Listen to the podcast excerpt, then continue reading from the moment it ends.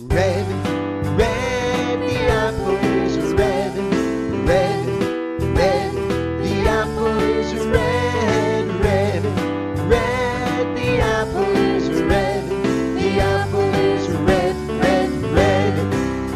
La mela è rossa, questa nuova sigla è in onore del nuovo iPhone 7 Product Red che è stato presentato da pochi giorni e che da questo momento, cioè dal 24 eh, marzo alle, se non erro, 16.01 eh, si può eh, prenotare sul sito Apple, o meglio, acquistare sul sito Apple. Eh, io sono Maurizio Natali di Saggiamente e con me c'è Luca Zorzi. Ciao Luca. Ciao Maurizio e io invece sono di praticamente ogni podcast che trovate su questo sito. è vero, è vero. Sempre, sono sempre la mia terza o quarta registrazione della settimana, ormai ho perso il conto.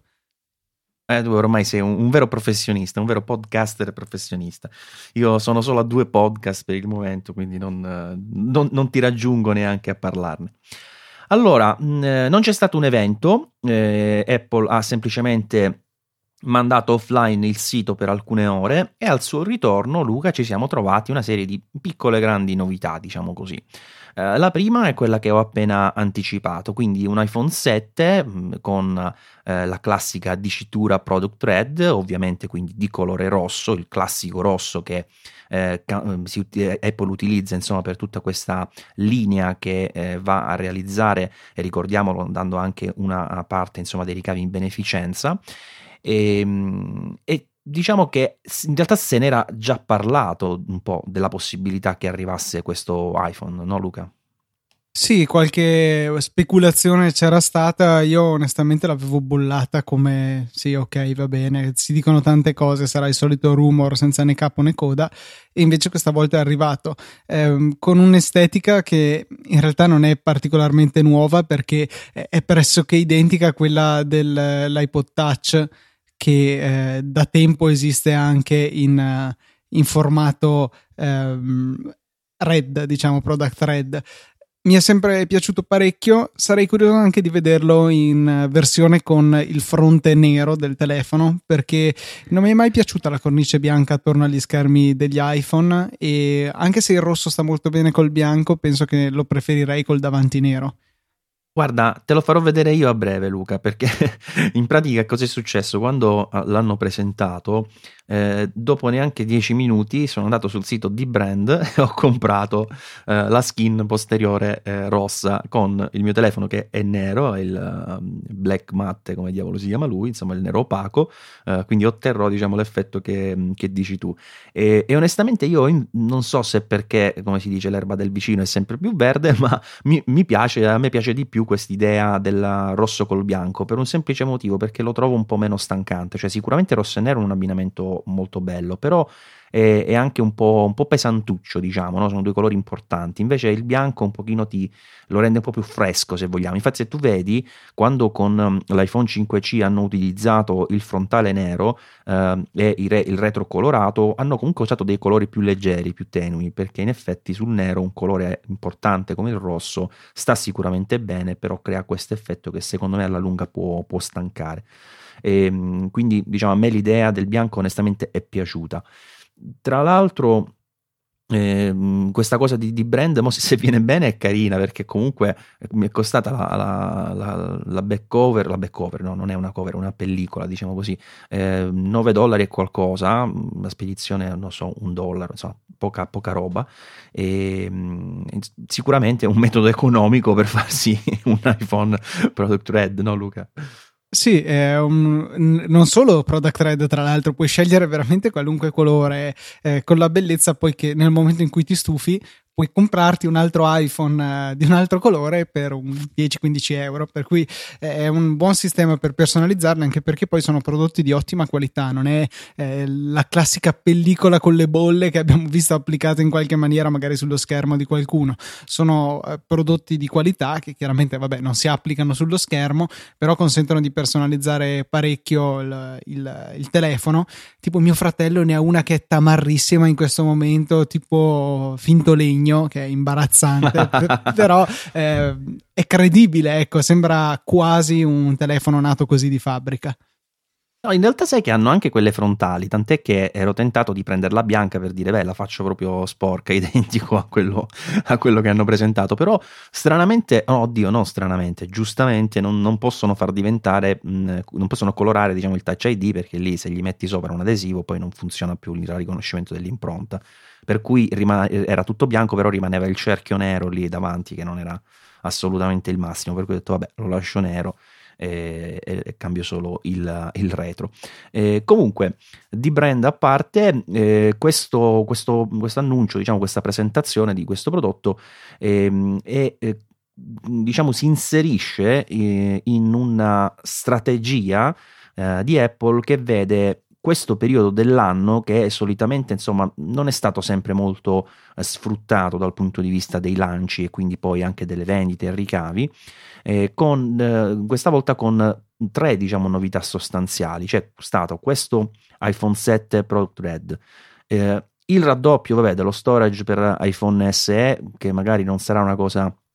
prioritaria, però ehm, in alcuni casi potrebbe anche spingere un pochino le vendite. Quindi iPhone SE a parità di prezzo si compra adesso uh, il, il um, 32 mi pare gigabyte, no Luca, invece del sì. 16 e invece il 64 diventa 128, però in questo caso ci sono 50 euro in più più o meno di,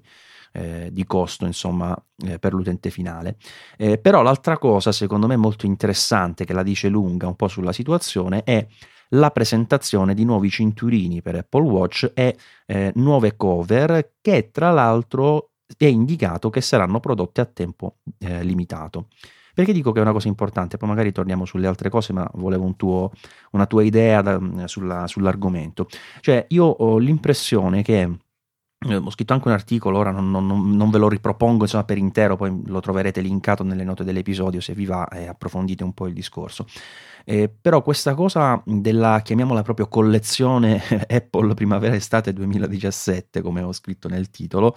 è eh, interessante in quanto secondo me eh, intanto Apple è uscita un po' eh, con l'Apple Watch dal meccanismo dell'orologio di lusso dove lusso significa utilizzo dei materiali super pregiati e questo lo abbiamo già visto no? perché l'edition della prima versione era in oro, oro rosa eccetera eccetera costava un pacco di soldi non so quanti ne abbiano venduti ma sicuramente non stati non è stata una scelta positiva visto che poi li hanno anche eh, eliminati eh, attualmente cosa succede? Apple ha capito che invece di, di puntare a vendere un orologio con questi materiali super pregiati che poi dopo qualche anno l'orologio dal punto di vista hardware non vale una cicca perché comunque eh, ovviamente è legata alla tecnologia che sappiamo va avanti a passi da gigante, mentre d'altro canto il materiale di cui era composto per assurdo eh, continuava magari ad aumentare il, il, suo valore, quindi ci si trovava con questo oggetto che, che facevi, lo fondevi Luca per, per andare a, a, recuperare qualcosa da, da loro.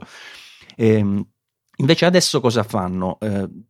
dicono, beh, ti vendo l'Apple Watch con un prezzo che sì, sappiamo non è economicissimo assolutamente, però eh, con una, una, una, versione diciamo più, ehm, più, alla portata insomma un po' di tutti e poi continuo a venderti cose con quest'idea delle collezioni di cinturini che si aggiornano eh, periodicamente durante l'anno, riprendendo un po' le idee della moda, eh, qui anche Angela Arens, come diavolo si chiama lei, sicuramente uno zampino ce l'ha messo, e, e andando a, a, guadagnare diciamo continuamente perché poi l'Apple Watch lo compri una volta non è che lo cambi tutti gli anni è un prodotto che ti tieni parecchio però cambi il cinturino ti dà una, una ventata diciamo di, di novità eh, a, a, fronte di una spesa tutto sommato che può essere anche ridotta perché quelli in nylon mi pare costino 49 o 59 euro una cosa del genere e ce ne sono alcuni molto carini e quindi eh, Apple ottiene, come si dice, un win-win, no? cioè lo, lei continua a guadagnare, l'utente eh, tiene lo stesso prodotto, però gli dà una ventata insomma di, di novità.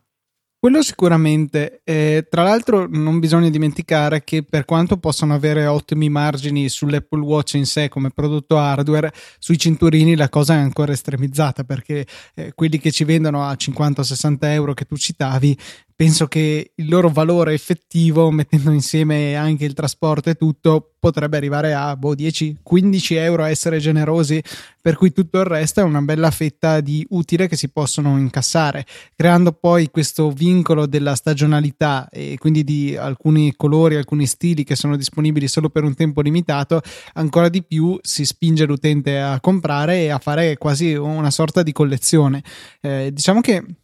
non è un, una strategia che può funzionare particolarmente bene con persone come me. Per dire, io l'Apple Watch eh, ce l'ho da boh, un anno e mezzo circa, da ottobre 2015, e um, ho già detto più e più volte come non lo ritenga un dispositivo fondamentale, cioè se mi si rompesse adesso mh, mm, non so se lo ricomprerei e, ehm, ma non ho tuttora il cinturino di base, quello nero di plastica che c'era incluso. Non, ho, non sono andato alla ricerca di braccialetti alternativi, eh, o forse perché non sono particolarmente attento a questi aspetti e non pretendo certo di essere il consumatore medio. Però invece mi rendo conto che per tante altre persone potrebbe essere una bella idea spingere su questo. Eh, anche se è strano perché da un lato hanno voluto eh, abbandonare il mondo della moda, inteso come lusso, dell'edition, e dall'altro lo riabbracciano dalla finestra, passando a un, uno sfizio più abbordabile come prezzo, come appunto può essere un cinturino. Per quanto abbordabile solo per quelli base, perché già se andiamo a vedere il milanese o, o addirittura quelli di Hermes, sono dei prezzi folli. Sì, sì, però sono comunque due cose diverse perché eh, una cosa diciamo è il lusso eh, e una cosa è la moda, cioè secondo me non sono due cose che vanno proprio a, bac- a, braccetto, cioè per dirti una cosa è avere nel mirino Rolex, una cosa è avere nel mirino Swatch, boh, dico due nomi a caso, forse un po' troppo agli estremi, però per far capire l'idea. Eh, quindi qui ti trovi magari il cinturino che sì, c'è anche quello in pelle che costa in maniera spropositata, così come quello che dicevi giustamente tu eh, in maglia milanese, ma quello no, maglia milanese abbastanza economico. Forse e quello mi ha sempre stupito. Sì, intendevo eh. quello in acciaio. Perché eh. il milanese, se lo confronto con l'acciaio, eh, mi sembra una cosa molto più difficile da realizzare con quel quasi tessuto, però metallico, rispetto a quattro pezzetti di alluminio formati adeguatamente per formare appunto il bracciale tutto metallico. Eh, però i prezzi sono radicalmente diversi. Adesso mi, cerco di ricordarli a memoria: 170 euro, 160-170 per eh, il milanese, mentre quello eh, di metallo costa 500 euro, una cosa del genere. Cioè, veramente. Se non erro 4,49 mi pare quello di metallo. Anch'io sono andando a memoria, eh, però se non erro 4,49. Ecco, sì, follia.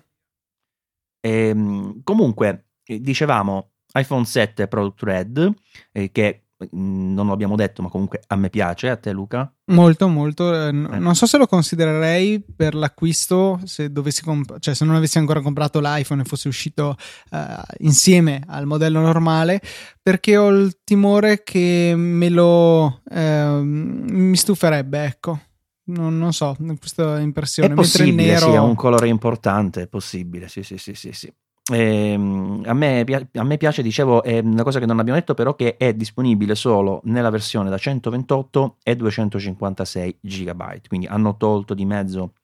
la base gamma e diciamo che tra virgolette può aver senso perché è un prodotto eh, diciamo esclusivo io ritengo che questo sarà disponibile l'acquisto solo sul sito Apple cioè intendo che anche, anche, aspettando, non credo che arriverà su eh, quegli store un po' alternativi piuttosto che eBay dove si possono trovare a basso prezzo. Questo non sono sicurissimo, eh, non, cioè, non, so se insomma eh, andrà nei canali distributivi tradizionali tipo i vari eh, Esprinet, Tech Data dove poi li acquistano. Uh, i, vari, i, vari, siti internet, i venditori, insomma, o, o, quelli che li prendono da altre nazioni e via dicendo.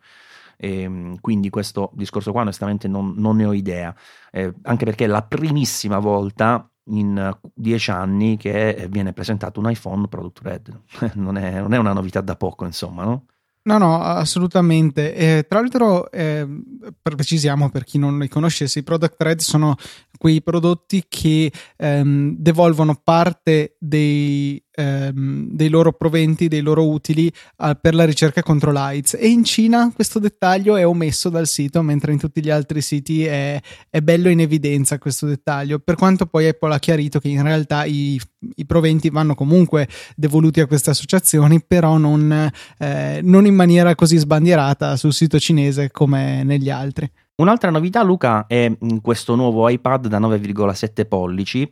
eh, che parte da 32 GB e se ora andiamo a vedere praticamente con anche il raddoppio della memoria base di iPhone SE eh, è sparito il, il, taglio da 16 GB da, dai prodotti Apple. Con circa tre anni di ritardo rispetto a quando sarebbe dovuto morire. Eh, il 16 giga se n'è andato, resta solo nell'iPod Touch, ma chi se ne frega, cioè, è un prodotto morto che cammina l'iPod Touch, sarebbe come dire è rimasto solo nel Mac mini, ops, o nel Mac Pro, ops. Eh, no, scherzi a parte, eh, finalmente abbiamo dei telefoni che anche nella versione base hanno una quantità di memoria che li rende utilizzabili perché il 16 giga veramente se non proprio per l'utilizzo più base possibile si rivelava costantemente un limite. Fai 4 foto lo riempi. Fai 3 video anche in 1080 eh, non serve farlo in 4k cosa che l'SE in realtà può fare e ti ritrovi la memoria piena. Veramente eh, un disastro per cui bene. E ci porta a avere un iPhone SE con il prezzo d'attacco di 509 euro rispetto ai 4,99 che magari vediamo in altri stati, che con 32 giga secondo me diventa ancora di più un eh, prodotto appetitoso perché eh,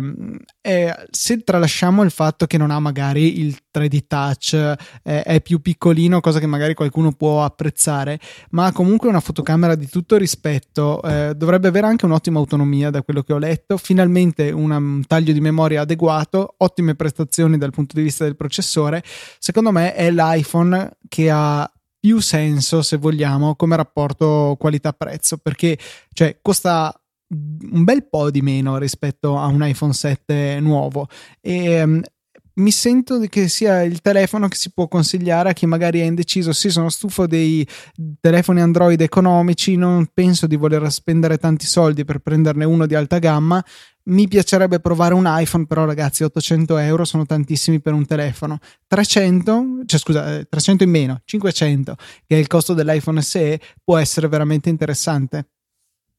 Uh, non sono d'accordo, Luca. Ok, perfetto. No, giusto così. Uh, intanto, intanto, ti dico una cosa che onestamente non, non capisco tanto. Allora, eh, io l'iPhone SE, eh, quando Apple l'ha presentato l'anno scorso, l'ho capito benissimo. L'ho capito per due ragioni. Ho capito la ragione eh, di marketing, perché eh, Apple ha detto questa è la risposta a chi vuole un telefono di ultima generazione, quindi con hardware eh, completo, così come è quello del 6S, di cui praticamente prende quasi tutto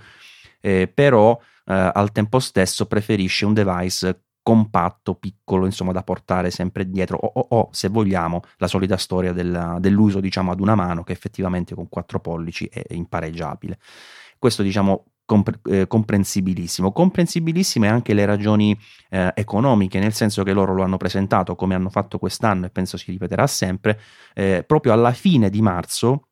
per andare a sfruttare la prima uh, settimana di, di, vendite, che è quella diciamo, più importante dopo il lancio di un dispositivo, e trovarsela nel trimestre dell'anno che eh, viene, viene, subito dopo quello delle vendite natalizie, che è tipicamente quello più produttivo, diciamo, e, e andare un pochino a sollevarlo, a tenerlo su con, uh, dal punto di vista eh, del fatturato e dei ricavi.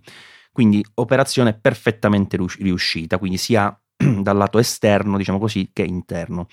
Oggi con uh, questa diciamo nuova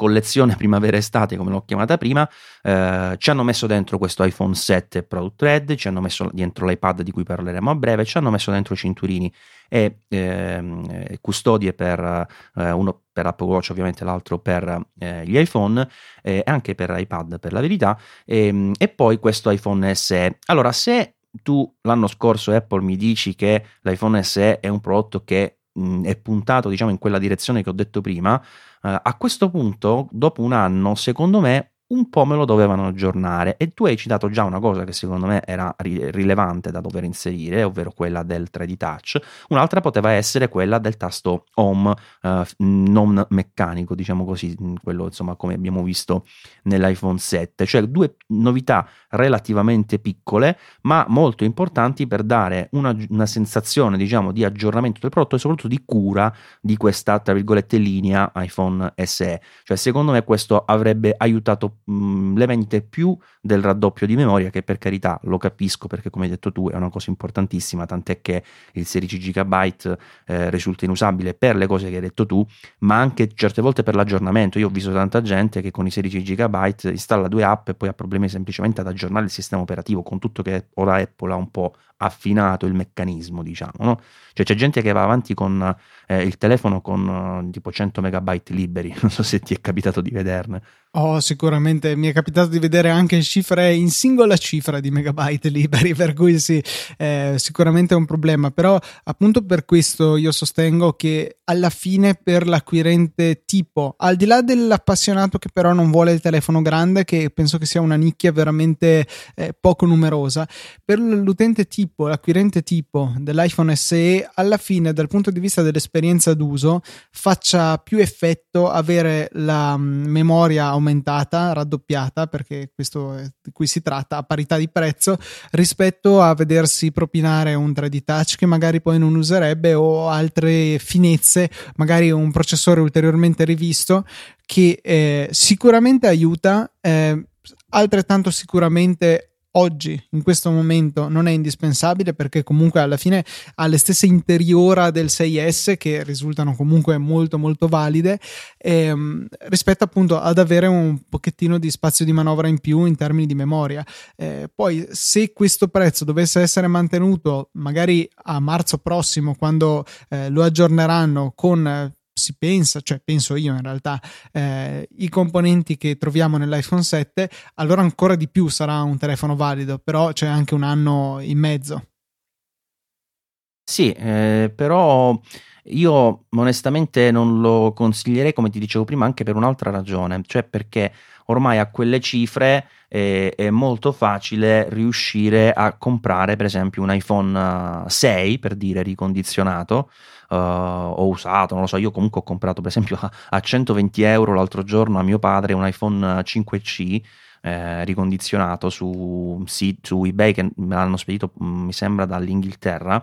eh, perfetto, condizioni perfette sia esteticamente che dal punto di vista funzionale, il 16 giga e eh, se, se, vuoi uno smartphone piccolo, cioè te la cavi così alla grande. Poi se vuoi qualcosa di più pratico, ormai si trovano, come ti dicevo, su, su eBay da altre parti, insomma, gli iPhone 6 che per me, cioè io preferirei un iPhone 6 che quindi tecnicamente è leggermente più indietro per quanto riguarda uh, fotocamera piuttosto che processore, eh, ad un iPhone SE per dire, perché secondo me comunque è un, è un, telefono molto più usabile, cioè io ormai i 4 pollici, sarà che mi sono abituato a questo 5,5 pollici dell'iPhone 7 Plus, ma ormai non potrei proprio davvero neanche concepirlo l'uso di uno schermo da 4 pollici, cioè lo vedo, mi, mi piace come prodotto, eh, però poi nel quotidiano effettivamente non lo adopererei mai.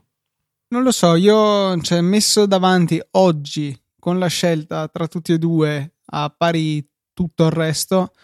sarei seriamente in dubbio e penso che alla fine propenderei per l'SE, cioè rinunciando a un po' di schermo eh, per avere una maggiore autonomia, fotocamera migliore, eh, interno del telefono più moderno. Tutto sommato, sì, penso che sarebbe quella la mia scelta. Invece, eh, scusa se faccio una parentesi, ma sono curioso. Oggi, sei mesi dopo Super Giù dall'arrivo dell'iPhone 7, come ti trovi con il pulsante home? È stato tutto un gran casino per niente quello che si è fatto alla sua introduzione o ritieni che comunque sia stato un passo indietro avere un pulsante non più veramente fisico? Beh, in, real- in, realtà già il fatto che io ti abbia detto di metterlo nell'iPhone SE, questo tasto ti dovrebbe certo. lasciare un indizio, cioè sì, mi piace e non tornerei indietro. Eh, non ti posso dire che sia una cosa che, diciamo che stravolgente, perché quando mi è capitato saltuariamente di adoperare eh, il tasto diciamo vecchia scuola mh, non mi è sembrato di fare questo passo indietro così drammatico come pensavo, però una cosa di cui sono certo è che rispetto ai primi periodi in cui eh, ogni tanto facevo cilecca, diciamo, nella pressione perché mi capitava di premere un po' più con la punta del dito e quindi magari con eh, l'unghia non toccare bene, eccetera, eccetera. Adesso non mi capita mai, diciamo, di, di, di non riuscire ad utilizzarlo e eh, non ho una sensazione particolarmente diversa, cioè mi, son, mi, sembra una cosa normalissima ormai questo tasto, eh, però lo considero un vantaggio a tutto tondo perché poi alla fine dei conti eh, hai comunque un elemento fisico in meno. A me non si è mai rotto il, il tasto home degli iPhone e io li ho avuti praticamente tutti ad esclusione del, del, dell'Edge, del, del 2G. E mai, mai rotto un, un tasto home. Però, a me esempio, sul 4 sì. Ah, te sul 4 sì? No, vabbè, mm-hmm. io ho mio cognato che praticamente l'ha, l'ha, rotto in tutti gli iPhone che ha avuto, tutti, tutti, continuamente. Io mi chiedo, ma che cacchio fai per rompere? E so di tante persone effettivamente a cui eh, il tasto si, si, poteva rompere, per cui questo eh, sicuramente lo ritengo un elemento di vantaggio, insomma, per il futuro, poi sicuramente avrà aiutato anche per l'impermeabilizzazione, comunque l'avrà resa un po' più semplice. E, e mi aspetto che ehm, venga esteso, insomma, a tutta la linea. Ti voglio aggiungere aggiungere, faccio una parentesi nella parentesi perché qualche tempo fa, qui ti devo chiedere scusa, perché qualche tempo fa, non mi ricordo esattamente quando è successo, ma proprio qui al Saggio Podcast eh, ti dissi che il 3D Touch eh, nella, sua, in, nella, sua, funzionalità eh, di eh, utilizzo stile diciamo trackpad per muoversi eh, tra eh, i caratteri, diciamo, quindi tenendo premuto e sulla tastiera per spostarsi in una direzione piuttosto che un'altra, eh, mi sembrava una cosa difficile e scomoda da utilizzare. E ora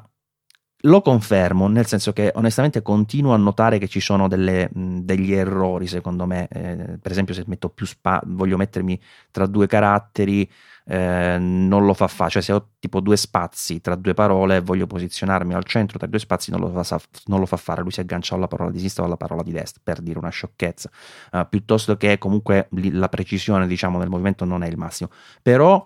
eh, devo dire che questo sì, mi è capitato di utilizzare un iPhone che non aveva il 3D Touch e l'unica funzione che mi è mancata, che proprio oh, mi è capitato di usare e poi accorgermi che non si poteva usare perché non c'era il 3D Touch, era proprio questa, è stata proprio questa, perché quella sulle icone, mm, tanto e non quanto, la uso quando mi ricordo, e sulle foto, sulle app ci devi proprio stare, insomma, sopra invece questa cosa qui effettivamente ti devo dire col senno di poi avevi ragione, è una funzione che per quanto sia secondo me perfettibile è davvero molto molto mh, mm, pratica diciamo. Sì, e per me è migliorata ancora di più quando finalmente ho perfezionato la mossa necessaria a selezionare il testo, cioè rilasciare un po' la pressione e poi ripremere con decisione per sì. attivare la selezione. Questo era il dettaglio di mollare e poi riprendere la pressione che mi mancava per poterla sfruttare in passato. No, veramente una funzione di cui io sono eh, follemente innamorato. Lo uso anche in altre situazioni,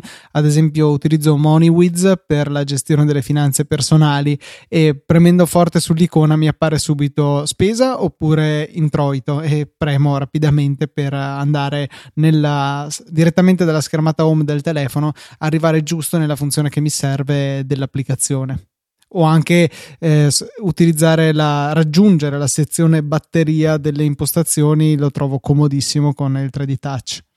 Sì, una volta che ci fai l'abitudine effettivamente eh, torna utile in diverse circostanze. Tra l'altro quella tra virgolette tecnica che hai descritto tu, eh, cioè quella di eh, dopo la pressione profonda rilasciare leggermente senza effettivamente staccare il dito è una uh, tecnica da uh, provare diciamo un po' dovunque perché in realtà è così che si usa il, uh, il 3D touch cioè eh, la, la, pressione prolungata poi non va mantenuta quando tu la attivi va soltanto fatta una volta e poi si allenta diciamo. Quella è la, la tecnica diciamo che va un po' utilizzata da, dappertutto. E dispiace allora io capisco che effettivamente eh, per come è implementato dal punto hardware il 3D Touch, sia in termini di eh, adattamento dello schermo che in termini di risposta sensoriale, qui mi riferisco al Taptic Engine, eh, chiaramente è difficile andare a spalmarlo su uno schermo da 9,7 pollici, così come quello da, uh, anzi peggio, con quello da 12,9 pollici della, dell'iPad Pro più grande. Eh, però in effetti è una cosa che io mh, spererei di poter vedere anche su questi dispositivi quando saranno poi aggiornati di, di qui insomma alla fine dell'anno. Sì, sicuramente eh, ci vorrebbe perché eh, sai, quando ti abitui a qualcosa, un po' come il periodo di transizione in cui c'era il Touch ID sugli iPhone ma non sugli iPad, periodo di transizione che peraltro io sto tuttora vivendo perché ho ancora un Air 1, eh, senti che ti manca qualcosa nel, nell'utilizzo del dispositivo. Quindi avere standardizzazione su tutta la gamma di queste funzioni eh, non potrebbe arrivare prima. Come dici tu, però, ci sono delle oggettive difficoltà tecniche nel realizzare questo, eh, per cui la cosa potrebbe tardare, ma veramente sarebbe più che la benvenuta. Anche se devo dire, cioè, dovendo scegliere tra le due, tra 3D Touch e Touch ID, mm, la scelta non si pone, Touch ID tutta la vita. Sì, assolutamente, però diciamo che quello ormai c'è, quindi dobbiamo chiedere certo. qualcosa in più. ehm, comunque ritorna uh, finalmente l'iPad a chiamarsi solo iPad, quello che è stato presentato ehm, l'altro giorno ed è disponibile all'acquisto dal 24 marzo, ovvero oggi, eh, è un iPad che diciamo mh, mm, non è da considerarsi come un'evoluzione degli iPad Air, diciamo, non è ovviamente neanche un iPad Pro, eh, va un po' a ristabilire la, la linea eh, in maniera eh, probabilmente più coerente dal punto di vista anche della nomenclatura, eh, suddividendo ehm, iPad e da iPad Pro. Quindi c'è questa distinzione che ricalca mm, pedissequamente anche quella uh, dei MacBook, ad esempio, e, e che ha assolutamente senso. E il, uh, L'iPad, diciamo, è rimasto da 9,7 pollici, eh, perde quindi tutti quei suffissi, eh, giun- no, suffissi in questo caso, sì, suffissi, giusto, mi sono incartato, eh, che ha avuto eh, negli ultimi anni, riprende questo nome secco, eh, ma in realtà ha un chip A9, eh, è quindi inferiore all'iPad da eh, l'iPad Pro da 9,7 pollici è inferiore anche all'iPad Air 2 che aveva se non erro la 9X no Luca? aveva la 8X che era quel processore ah, strano che era tricore mentre la 9 sarà dual core con tutta probabilità e sono curioso di vedere la frequenza di clock che sceglieranno perché se manterranno quella dell'iPhone 6S, ci ritroveremo con una sostanziale parità di prestazioni tra le due generazioni. Quindi eh, interessante che è un aggiornamento che probabilmente porterà a un risparmio energetico, ma non a un aumento di prestazioni qualora fosse confermata questa frequenza di clock. Però ha portato una riduzione di prezzo e quindi eh, va, secondo me, a centrare benissimo l'obiettivo eh, di un tablet, diciamo, è perfetto se vogliamo considerare nell'uso da divano, nella versione base che anche qui come abbiamo detto prima 32 GB eh, wifi e costa 409 euro e, e eh, diciamo ha uh, questo mm, tra virgolette vantaggio se vogliamo di un processore assolutamente degno. La X solitamente sta ad indicare quando vengono pompati dal punto di vista anche grafico. Eh, in questo caso diciamo non c'è questa caratteristica però è un tablet assolutamente validissimo e anche eh, teoricamente molto longevo è stato presentato adesso quindi dal punto di vista dei futuri aggiornamenti iOS. Eh, è stato leggermente inspess- inspessito però è una cosa eh, che se si unisce eh, come dicevi tu, anche a, questo, a questa CPU, questo sistema una chip. In realtà eh, più parco di consumi potrebbe voler dire un'autonomia praticamente infinita, che già gli iPad di solito se la cavano piuttosto bene. E, e, aggiungendoci questo prezzo interessante, insomma, secondo me è un prodotto che può veramente fare eh, la differenza in termini di, di vendite, eh, che sappiamo ultimamente le vendite di tablet sono piuttosto stagnanti. Poi non so, magari più avanti presenteranno un iPad Pro come si vocifera da 10,5 pollici, non so se riaggiorneranno più il Pro da 12,9 perché bisognerebbe capire anche quanto abbia venduto, sappiamo che Apple ci dà delle eh, indicazioni di massima, diciamo, no? Non ci va a dire prodotto per prodotto, variante per variante quanto quanto vende, però se devo dire la mia, io il 12,9 pollici intanto personalmente l'ho venduto, ma soprattutto in giro non l'ho mai visto, Luca. Io esattamente una volta l'ho visto in giro. È sempre stato un dispositivo che mi lasciava molto perplesso perché eh, si rivolge a una nicchia estremamente ridotta di, di persone. Eh, magari inizialmente aveva il vantaggio di essere l'unico con il supporto all'Apple Pencil, poi arrivato questo anche sul 9,7 pollici è stata reintrodotta una possibilità di scelta, diciamo, per cui ehm, boh, veramente no, sono poche poche le persone che potrebbero scegliere di utilizzare un dispositivo del genere. Eh, chi apprezza così tanto iOS da volerne fare il proprio strumento principale è uno. Eh, artisti che vogliono usare l'Apple Pencil su uno schermo grande sono gli altri. Eh, per la rimanenza, onestamente, non vedo perché avere un dispositivo così ingombrante quando poi ci si farà poco, eh, se non magari guardare film, ecco, magari si vuole avere uno schermo grande per guardare film, però insomma mi sembra parecchio costoso per poi ridurlo a un banale dispositivo per vedere le serie TV sul divano o nel letto. No, anche perché a quel punto c'è un tablet, se non erro, di Samsung che credo fosse 15 pollici addirittura, quindi proprio uno stand anche integrato, perfetto per la, la visione, diciamo, di, di, film, telefilm e via dicendo. Sì, poi oltretutto spendere oltre, oltre 1000 euro di, di iPad Pro da 12,9 pollici per andare a vedersi Netflix è ovviamente una, una follia piuttosto esagerata. E comunque una, una cosa secondo me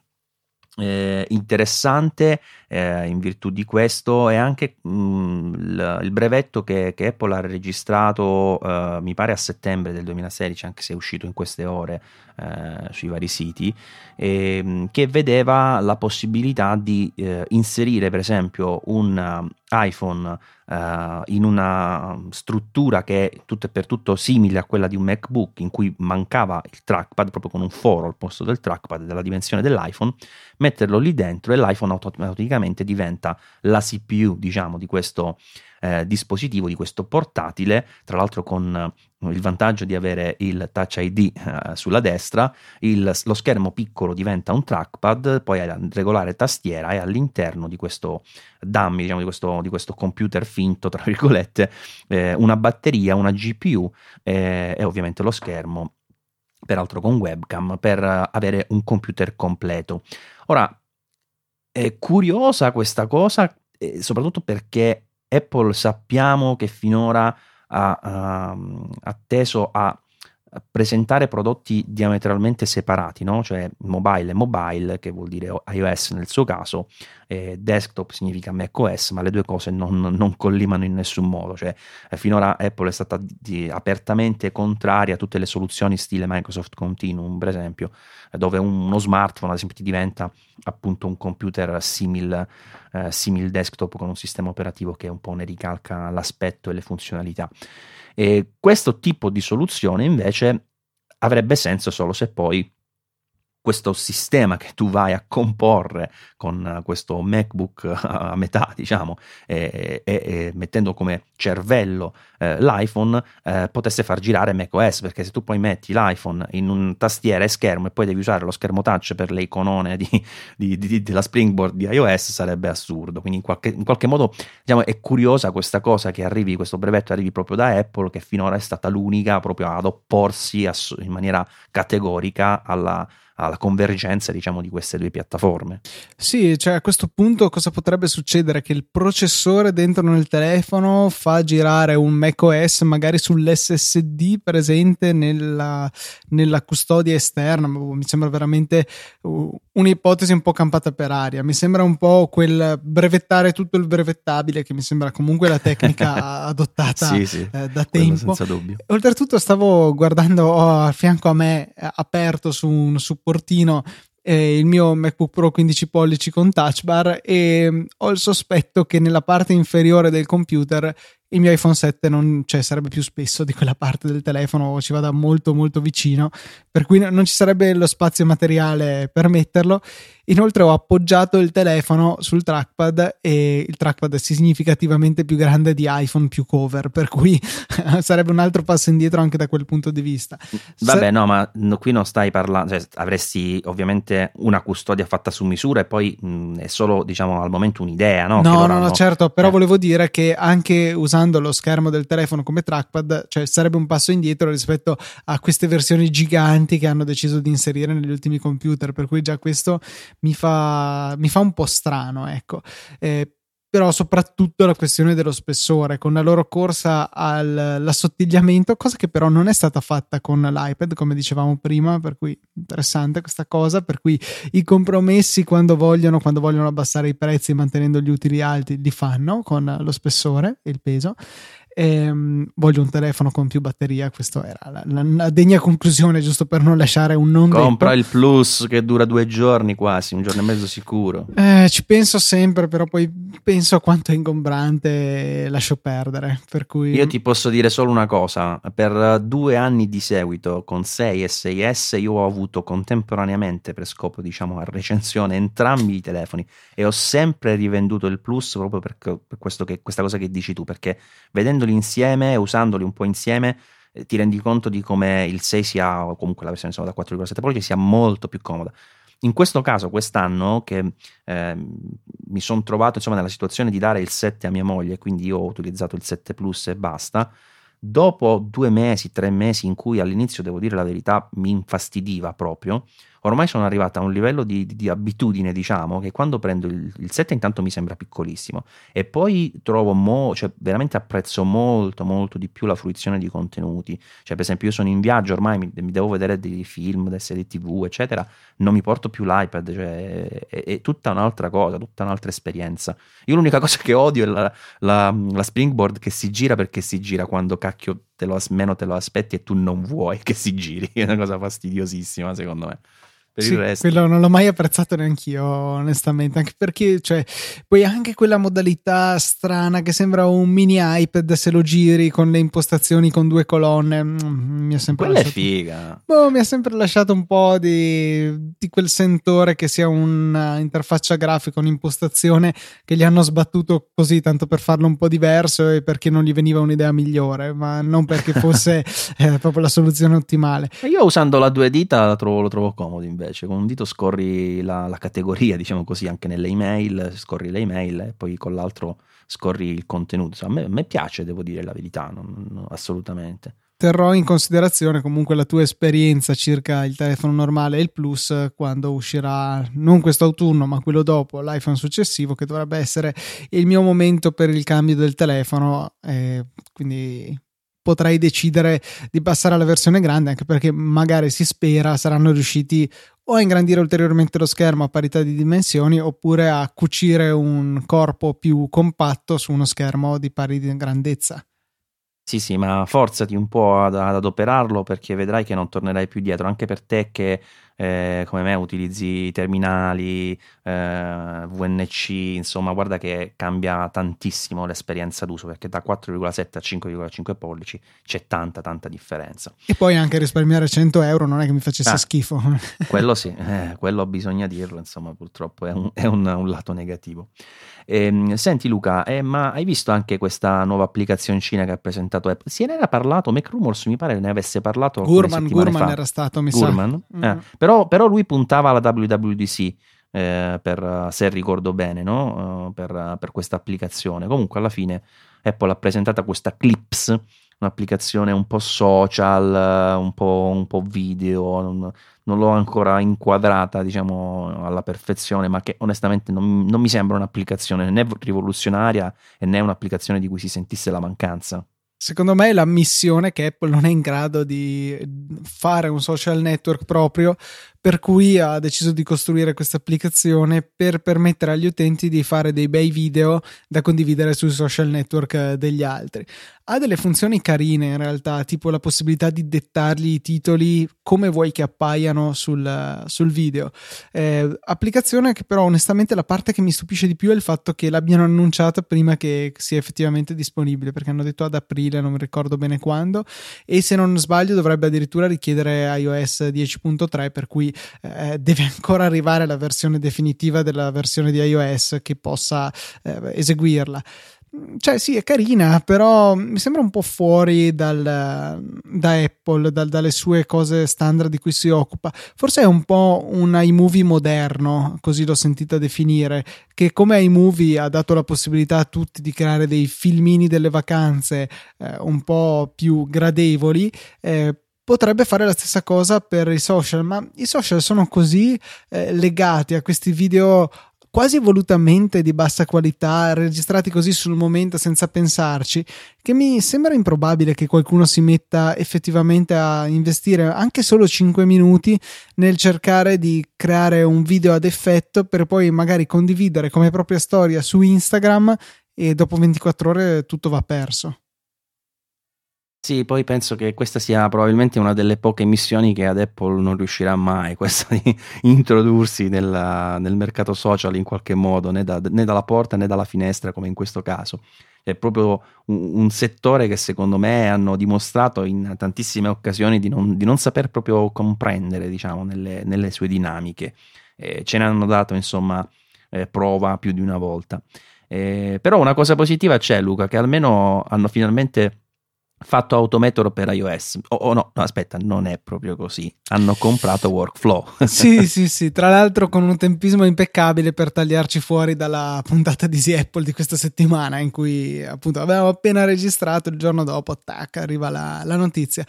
è, è, preoccupante. Cioè, non lo so, da un lato sono contento, dall'altro sono preoccupato per chi eh, si affidava a questa applicazione e da un altro lato ancora, sì, sono un triangolo, ho tre lati, eh, sono molto incazzato perché hanno tolto una delle funzioni che utilizzavo.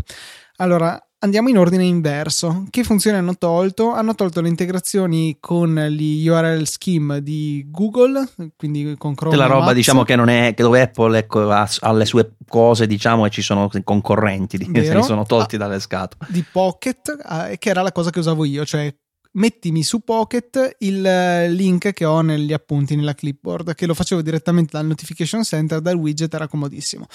C'è anche da dire, però, a loro discolpa, che Marco Arment, creatore di Overcast e prima di Instapaper, ha detto che circa una settimana fa gli è arrivata una mail da Workflow chiedendo di firmare quello che a tutti gli effetti era un contratto legale,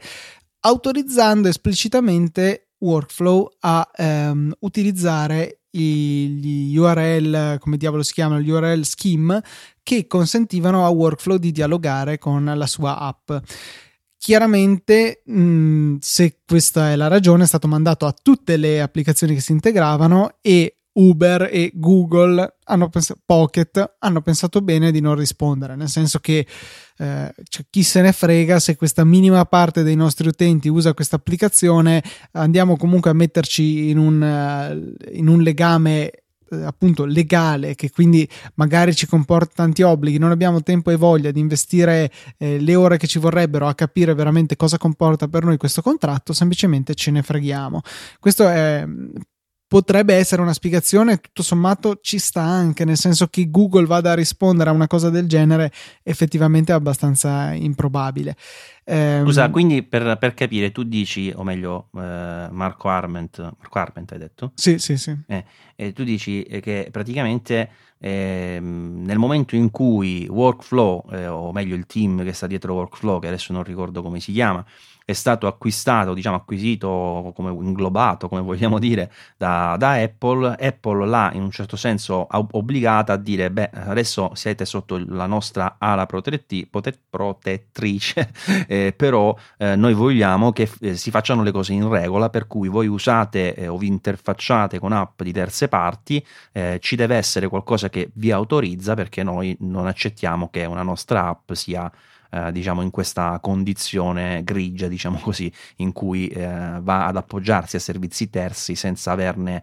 eh, appunto una, un'autorizzazione messa, messa per iscritte che abbia un valore legale. Quindi l'idea è questa, cioè Apple ha detto questa cosa, loro si sono quindi mossi per tempo, hanno richiesto queste eh, autorizzazioni e non sono arrivate. Cioè, esatto, sì. Il che non mi sembrerebbe strano, cioè Apple gli hanno fatto, hanno fatto, causa ad Apple per molto molto meno di questo, per cui ehm, probabilmente hanno voluto pararsi il di dietro eh, utilizzando questo metodo, che secondo me ci può anche stare.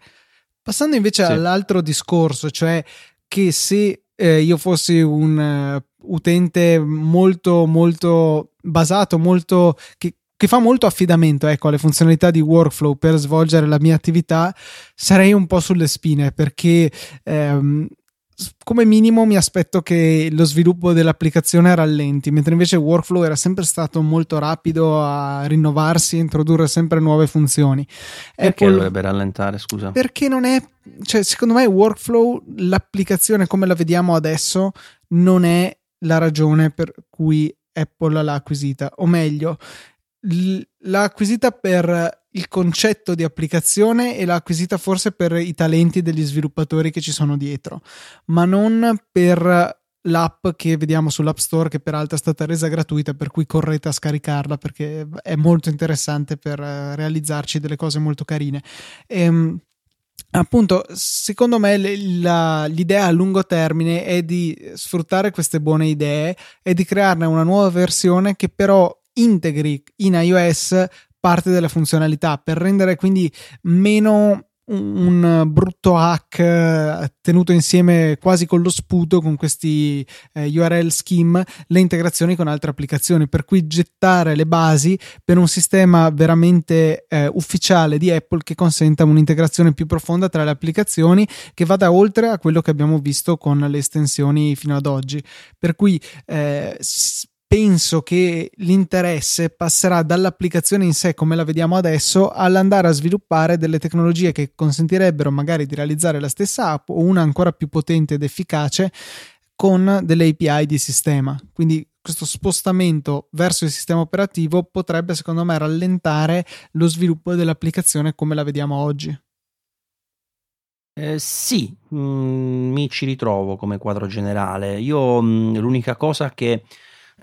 che, diciamo, considero un po' ambigua è quella del fatto che attualmente eh, diciamo quest'app sì, è stata resa gratuita e dà un po' l'idea eh, che possa essere effettivamente eh, buttata uh, lì per dire ti faccio il favore, ma al tempo stesso uh, ci metto sopra una, una, bella croce per dire l'app è questa, ormai come dicevi tu uh, non verrà aggiornata, scaricatela perché tanto la rendo gratuita e non ci investo più del tempo. Un po' come era stato per Sparrow quando se l'era esatto. comprata Google. Esa, stavo dicendo esattamente la cosa, un po' come ha fatto Google tante volte, non solo con Sparrow, ma anche per esempio con i plugin uh, fotografici di Nick Effect, mi pare fossero. Insomma, eh, ci sono diverse situazioni in cui dei grandi hanno fatto questa cosa.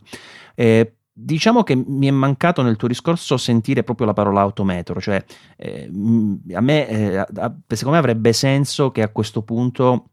se vogliono lasciar morire, diciamo, workflow, eh, questi, questo team, che poi mi pare siano tre persone, venga utilizzato con le finalità che hai descritto per creare proprio l'automator per iOS, andando, diciamo, ad allineare un pochino in termini di funzioni, anche se poi il concetto è un po' diverso, però in termini di funzionalità, eh, macOS e iOS, sappiamo che Apple ha sempre avuto, insomma, questo pallino, troviamo app che si chiamano con lo stesso nome nella maggior parte dei casi tra uh, i due sistemi operativi. Per cui ecco un automator per iOS basato su workflow, ma come dicevi tu, meglio integrato, perché per esempio una cosa che non mi piace di workflow è che quando hai a che fare con più app te le vedi aprire e chiudere, insomma non è bellissimo esteticamente, no? Alcune volte in cui tu potresti, per esempio, se fosse integrato nel sistema, dire nascondi, no? Quindi quell'operazione la fa in background senza farti vedere assolutamente nulla.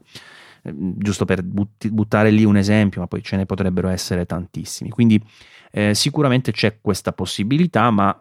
io penso che l'obiettivo, a meno che di queste tre persone non ne vogliano fare qualcosa che proprio non immaginiamo che sia insomma, diversa da quella che abbiamo visto in workflow, eh, l'idea è quella proprio di, di, poter vedere un Automator per iOS, no? Sì, Automator che però lui stesso su macOS è un po' lasciato lì, cioè sono molte release del sistema operativo che si è un po' fossilizzato sulle, sulle stesse funzionalità. Eh, oltretutto Sel Sagoyan, mi pare così si chiami, il guru dell'automazione di macOS è recentemente mh, mm, se n'è andato da Apple, insomma, eh, però magari forse se n'è andato per fare posto al nuovo che avanza, magari eh, qualcosa di più simile a workflow farà parte di uno zoccolo condiviso che possa funzionare sia su macOS che su iOS. Se questo fosse vero, però, mi aspetterei un approccio un po' come era stato quando hanno raso al suolo iWork 09 per partire con una nuova versione che dovesse accomunare le funzionalità eh, su iOS e su macOS quindi partendo da una base comune più ridotta, più stringata e poi pian pianino andare ad aggiungere di nuovo. Potrebbe essere anche questa la situazione, però non sono troppo ottimista, devo dire la verità. No, no, ottimista neanch'io, non, non mi sembra un buon giorno, diciamo, questo dell'acquisizione non mi è sembrato un buon giorno per me utilizzatore di workflow, eh, però in prospettiva per, per, Apple e per i suoi utenti, diciamo, complessivamente può essere una cosa positiva, perché poi chi effettivamente ha dire, la necessità, o se la crea lui la necessità di utilizzare workflow, probabilmente è una porzione di utenti molto molto piccola eh, forse ancora di meno se non pari a quelli che utilizzano Automator su macOS che effettivamente come dicevi tu è stagnante ma eh, rispetto a workflow ha anche il lato negativo di essere allora, no, non penso si possa dire complicato, diciamo, va, eh, però workflow per molti aspetti è più intuitivo, nato ovviamente in generazione con destinazione iOS, utilizzo punta e clicca, cioè neanche punta e clicca, tappa eh, esposta, quindi eh, è ovviamente un po' più intuitivo, diciamo, rispetto ad Automator che però ha sicuramente più funzionalità, quindi mi trovo d'accordo con quello che dici tu effettivamente in cui ci può essere, ci può stare questo ipotetico futuro in cui il team dietro workflow va a creare qualcosa di nuovo, di rinnovato anche per Automator che effettivamente io noto anche su macOS eh, probabilmente inutilizzato, cioè nella maggior parte dei casi quello sicuramente è, cioè, comunque devi essere un utente avanzato per avere bisogno di quelle cose e, e, poi, e soprattutto devi sapere che ci sono Luca eh, perché sì, tanti sì. secondo me proprio lì hanno il problema non sanno manco che c'è Automator e se sei ancora un po' più avanzato come onestamente considero me stesso Automator eh, spesso non basta, eh, devo abbinarlo ad altri strumenti come Keyboard Maestro, come Hazel, che eh, tutti insieme concorrono a automatizzare le, i miei utilizzi, cioè i miei workflow ripetitivi, ecco, possiamo chiamarli così. Abbiamo poi um, un'altra cosa che macOS ha fin dall'inizio avuto nelle sue basi next step eccetera un forte contenuto di API e di struttura di base del sistema operativo che ben si presta a questa automazione. Non è così per iOS che è nato veramente con il tappa e, basta sostanzialmente. Per cui eh, riuscire a integrare qualcosa di ehm, più profondo nel sistema operativo su iOS lo vedo difficoltoso, sicuramente più difficoltoso di aggiornare con uh, ulteriori semplificazioni per l'utilizzo e al contempo aumento delle funzionalità eh, Automator su macOS. Sì, sì, partono ovviamente con due strutture completamente diverse alla base, cioè su Automator tu puoi eh, usare per esempio anche Apple Script, insomma, nasce ovviamente con uh, una complessità uh, possibile decisamente, decisamente superiore. Ehm, senti Luca, oddio, sai che mi viene il dubbio, si può usare AppleScript su Autometro? Sì, non sto dicendo una sciocchezza. Sì, sì, sì c'è uno ah, degli, okay. dei blocchi che possiamo trascinare, esegui ah. AppleScript. No, perché pure io in effetti adesso non lo uso più per niente perché poi ho, sto facendo gran parte del lavoro con, uh, eh, con Alfred che con i suoi workflow, eh, qui la parola si ripete, ti dà delle possibilità infinite, cioè io ce ne ho alcuni in cui mixo JavaScript, PHP su server remoti, poi a un certo punto uh, Apple Script, di, di, tutto insieme in una stessa, uh, uno, stessa, uno stesso workflow, scusate la, la, continua ripetizione di questa parola, eh, ed è sicuramente una, una, spanna, una spanna sopra. Eh, Luca, un'altra cosetta che mh, simpatica, diciamo, di questi ultimi mh, periodi è che pare almeno da quella che è venuto fuori da un articolo, se non ero di 9 to 5 Mac, ma che ho potuto verificare anche io con una VPN eh, americana, eh, che se tu eh, vai sulla, mm, sul class, la classica pagina di mm, verifica eh, assistenza, mi pare comunque check coverage, una cosa del genere, non, non, mi ricordo come si chiama esattamente rispetto al tuo prodotto Apple, e nello specifico parlo di iPhone, eh, adesso ti dà eh, come risposta che eh, entro un anno dall'acquisto dell'iPhone puoi acquistare l'Apple Care Plus, come succede già da tempo per i Mac, mentre solitamente, tipicamente per gli iPhone, eh, si, aveva solo, eh, si, avevano solo 60 giorni di tempo, quindi tu potevi comprare eh, l'iPhone e temporeggiare due mesi prima di comprare un eventuale Apple Care. Questa estensione non è stata ancora estesa, uh, diciamo in maniera chiara da Apple, infatti non c'è stato neanche un comunicato stampa e addirittura la pagina dell'Apple Care, sia in Italia, in Italia ovviamente, ma anche eh, negli Stati Uniti riporta ancora la dicitura dei 60 giorni, però mettendo un seriale puoi provare anche col tuo, tu hai un iPhone 7, giusto hai detto? Sì, sì. Eh, anche col tuo puoi vedere che se hai una VPN americana metti il seriale e ti dice che è eh, valido, insomma puoi eh, attivare una Apple Care Plus che ricordiamo è questo diciamo, uh, prodotto assicurativo eh, che dà delle, eh, delle funzioni, cioè delle, delle, garanzie appunto in più eh, sul, sul, prodotto, quindi a parte l'estensione di durata anche per esempio delle riparazioni eh, a prezzo minimo garantito di 29 euro, poi mi pare che sale a 79 euro se rompi qualche altra cosa, insomma mm, ci sono comunque dei vantaggi abbastanza interessanti, tra cui anche il supporto telefonico, per, a molti insomma lo, lo acquistano, io su iPhone devo dire no di solito perché li tengo un anno solo, quindi non, non è il caso di, di spenderci eh, queste cifre aggiuntive. Però è una novità che mi pare diciamo interessante per gli utenti e che forse in un certo senso eh, era anche tempo che la facesse Apple perché strana, era strana questa discrepanza, diciamo, no? un anno di tempo per i Mac e due mesi per gli iPhone. Ma non so, sì, la differenza era eh, insensata, però mi sembra incredibile che te lo lasciano fare perché comunque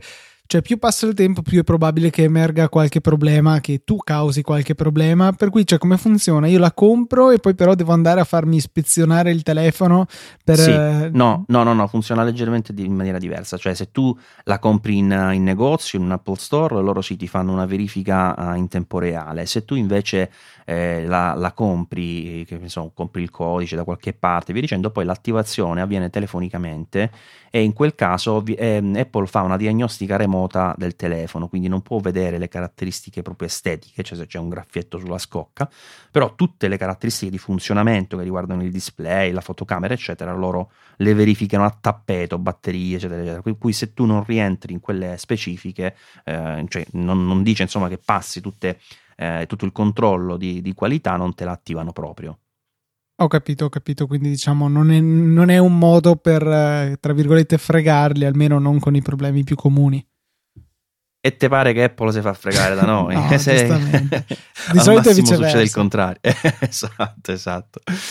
Vabbè, comunque, eh, questo, eh, diciamo, chiamiamolo non keynote del, del 2017, eh, si, è, si, è, concluso così, con queste, diciamo, novità. E l'unica cosa è che, che, forse, guarda, all'inizio mi aveva dato molto fastidio, adesso a distanza di qualche giorno trovo assolutamente in, indovinata, se vogliamo, è che non sono stati presentati i Mac. Dico in, che non è stata indovinata perché in questo momento loro avevano l'obiettivo di andare a Uh, a, in certo senso a monetizzare eh, i prodotti che fanno moneta in, nelle casse di Cupertino sappiamo che essenzialmente iniziano con la I e non è l'iMac eh, quindi eh, loro in questo caso sono andati a intanto a, a, puntare quell'obiettivo di cui ho parlato prima. E Jobs mm, qui una piccola parentesi aggiuntiva prima di chiudere Luca te la volevo fare che proprio mi interessava il tuo punto di vista. Eh, io sai che probabilmente non ho mai detto mai scritto una frase se ci fosse stato Jobs non sarebbe andata così,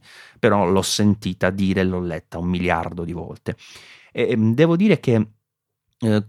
con una visione un po' allargata eh, relativa a, ormai a diversi anni dalla scomparsa di, di Jobs, eh, vedo in Tim Cook eh, diciamo obiettivi analoghi e con questo intendo che entrambi puntano e puntavano nel caso di Jobs purtroppo a eh, fare prodotti di qualità e fatturare. Cosa succede però? Che secondo me due, eh, i due obiettivi, diciamo così, eh, sono opposti nei due personaggi, nel senso che Jobs aveva quasi sempre esternamente, diciamo in maniera mh, mm, eh, chiara, diciamo eh, inespresso completamente, cioè di, tralasciato completamente la parte economica, no? Qu- quasi a voler dire il mio obiettivo è far bene, poi ovviamente se faccio bene guadagno, poi sappiamo che Jobs era anche un uomo eh, molto in gamba dal punto di vista eh, economico, diciamo do- dopo il suo ritorno, dopo il periodo Pixar, non ne ha sbagliata una dal punto di vista economico quindi non è che non pensasse al denaro, ovviamente, non tanto per sé, ma proprio per l'azienda, per farla crescere, migliorare, eccetera. Però eh, lo metteva in secondo piano, no? Cioè ci arrivo a guadagnare, ma ci arrivo perché il mio obiettivo è fare le cose bene. Eh, Tim Cook invece secondo me ha, ha concetti completamente inversi, cioè il suo obiettivo è quello di far crescere Apple economicamente, eh, rim- farla rimanere stabile, guadagnare quotazioni in borsa, eccetera, eccetera. Però sa che per farlo, anche perché ha avuto Jobs al fianco per diversi anni, che deve farlo, deve, eh, diciamo, ehm, per ottenere questo obiettivo deve eh, realizzare buoni prodotti. Quindi entrambi stessi obiettivi a parti invertite. Ehm, quindi questo uh, non keynote, come l'ho chiamato prima e lo continuo a chiamare così, di fine marzo, è perfettamente centrato, diciamo, nell'obiettivo di andare a guadagnare presentando buoni prodotti, perché comunque mi sembrano tutte delle, delle buone presentazioni, devo dire, queste tre cose che hanno lanciato e ho detto anche sui cinturini il mio, il mio voto diciamo è positivo. E aprile, spero, se non maggio, ma a quel punto diventerebbe un po' troppo vicino anche al rinnovo del MacBook Pro che mi aspetto tra giugno e luglio, eh, dovrebbe essere il momento per aggiornare poi iMac, Mac mini e che Dio lo voglia anche eh, il Mac Pro. Che ne pensi? Su tutte e due le cose, scusa. No, eh, con Tim Cook e Steve Jobs hai assolutamente centrato il mio pensiero da tempo. Eh, diciamo che trovi due sfaccettature diverse degli stessi risultati, cioè le priorità alla fine emergono dal, dal loro operato e sono perfettamente d'accordo con la tua analisi, eh, come pure sulla possibilità di vedere ad aprile qualche cosa che riguardi i Mac. Eh, sul Mac Pro io sono, sono scettico perché eh, la vedo difficile che possano continuare come se niente fosse con eh, il loro cestino delle immondizie, che forse si è rivelato un computer spettacolare dal punto di vista scenico, ma forse con delle scelte discutibili rispetto all'utenza a cui era rivolto, che magari avrebbe preferito un computer ingombrante, tra virgolette brutto, che poi brutto non era, e il vecchio mm, Mac Pro, e che però sacrificava un sacco l'espandibilità, che per un professionista è molto importante. Eh, quindi vederli continuare sulla strada del, del, cestino dopo averlo ignorato per 1100, sarà presto 1200 giorni, mi sembra strano perché a quel punto, se fossero stati davvero convinti che quella era la strada giusta, un aggiornamento intermedio almeno ci sarebbe dovuto essere. Per cui forse dovrebbero fare un po' marcia indietro, passare a un altro formato, magari una via di mezzo tra il vecchio grosso, veramente era grosso ingombrante, un tower veramente di quelli giusti, Mac Pro, e quello attuale. Eh, però mi sembrerebbe strano fare un passaggio del genere semplicemente così, senza trattarlo più, nel, più profondamente in un keynote.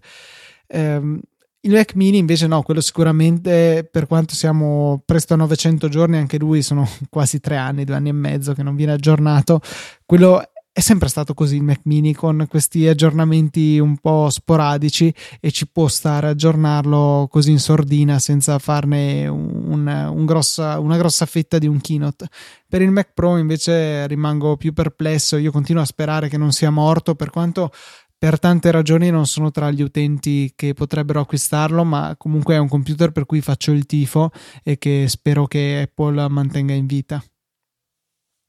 Guarda, sorvolo su iMac e, e Mac mini eh, perché, beh, purtroppo bisogna dirlo qui, la possibilità che eh, si faccia questo aggiornamento ormai è, è scontato perché eh, la, l'hardware c'è tutto, per cui veramente Apple non si capisce che diavolo stia aspettando e mi aspetto veramente che ad aprile arrivi questo aggiornamento. Vorrei un po' rispondere sul, sul Mac Pro invece dicendo due cose sostanzialmente. La prima è che eh, effettivamente sì, mi sembrerebbe troppo strano che Apple, dopo eh, aver, averci fatto soffrire un'infinità di anni nell'attesa di aggiornare eh, e strutturalmente e concettualmente anche a livello hardware in maniera sostanziale il Mac Pro eh, adesso eh, si mettano a, a, presentare un progetto completamente nuovo. È, stato una cosa, è stata una cosa che Apple ha fatto pochissime volte. Negli ultimi anni in particolare mi ricordo solo il MacBook Air prima generazione che fu modificato di sana pianta eh, dopo il primo progetto perché evidentemente si era capito che l'idea era buona ma la realizzazione no. E quindi sì mi farebbe molto piacere che Apple tornasse un po' indietro e farei anche la, la, follia in un certo senso di ricomprarlo dopo aver venduto il, per uh, insoddisfazione, mettiamola così, il vecchio, il vecchio Mac Pro e parlo ovviamente di questo cestino attuale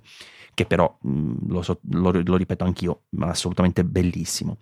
E quindi questo è il, il primo discorso. E, ehm, la seconda cosa è che in realtà ci potrebbe essere, con il senno di poi, devo dire, una ragione per cui Apple sta uh, tentennando tantissimo nella, in questo aggiornamento. Noi sappiamo che loro sono profondamente legati a, ad AMD per quanto riguarda le, le, GPU e devo dire mio malgrado è così veramente. E quindi non se ne parla di, di montare eh, GPU Nvidia ormai da diversi anni e soprattutto su una macchina di questo tipo eh, perché AMD eh, comunque ha ottimizzato meglio le sue schede, i suoi driver per macOS, per, per, uh, per Metal e quindi per tutto quello che eh, significa diciamo l'ecosistema Apple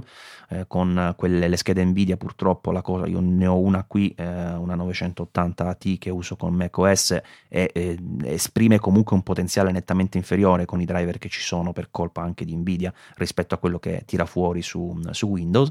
E quindi eh, L'attesa avrebbe senso perché? Perché in realtà AMD è rimasta fermissima lato schede grafiche per un sacco di tempo e, e adesso eh, sono proprio a momenti dovrebbe uscire eh, la, nuova, uh, la, nuova, linea di GPU AMD RX Vega, diciamo, viene not- è nota come Vega. Eh, questa eh, diciamo, ha temporeggiato un po' AMD perché ha dato spazio eh, questo mese, ora non mi ricordo se questo mese o il precedente, insomma comunque questione di giorni, eh, ha, ha, presentato finalmente l'attesa AMD Ryzen, che sarebbe la nuova linea di, G, di CPU che vanno finalmente a contrastare la, eh, il predominio assoluto che ha avuto Intel negli ultimi anni e sembrano molto molto promettenti, infatti sto aspettando anche di assemblarci un computerino per vedere come va effettivamente, soprattutto per il rapporto prezzo-prestazioni è davvero incredibile sulla carta. E, e quindi eh, la, la, la mancanza mancanza diciamo, di questo aggiornamento della linea eh, di GPU AMD che è ferma ancora alle R9 eccetera eccetera effettivamente mette Apple in una condizione per cui eh, non si sa che, che diavolo fare cioè, che, se dovesse aggiornarlo dovrebbe magari mettere le nuove CPU però ancora con quelle schede grafiche quindi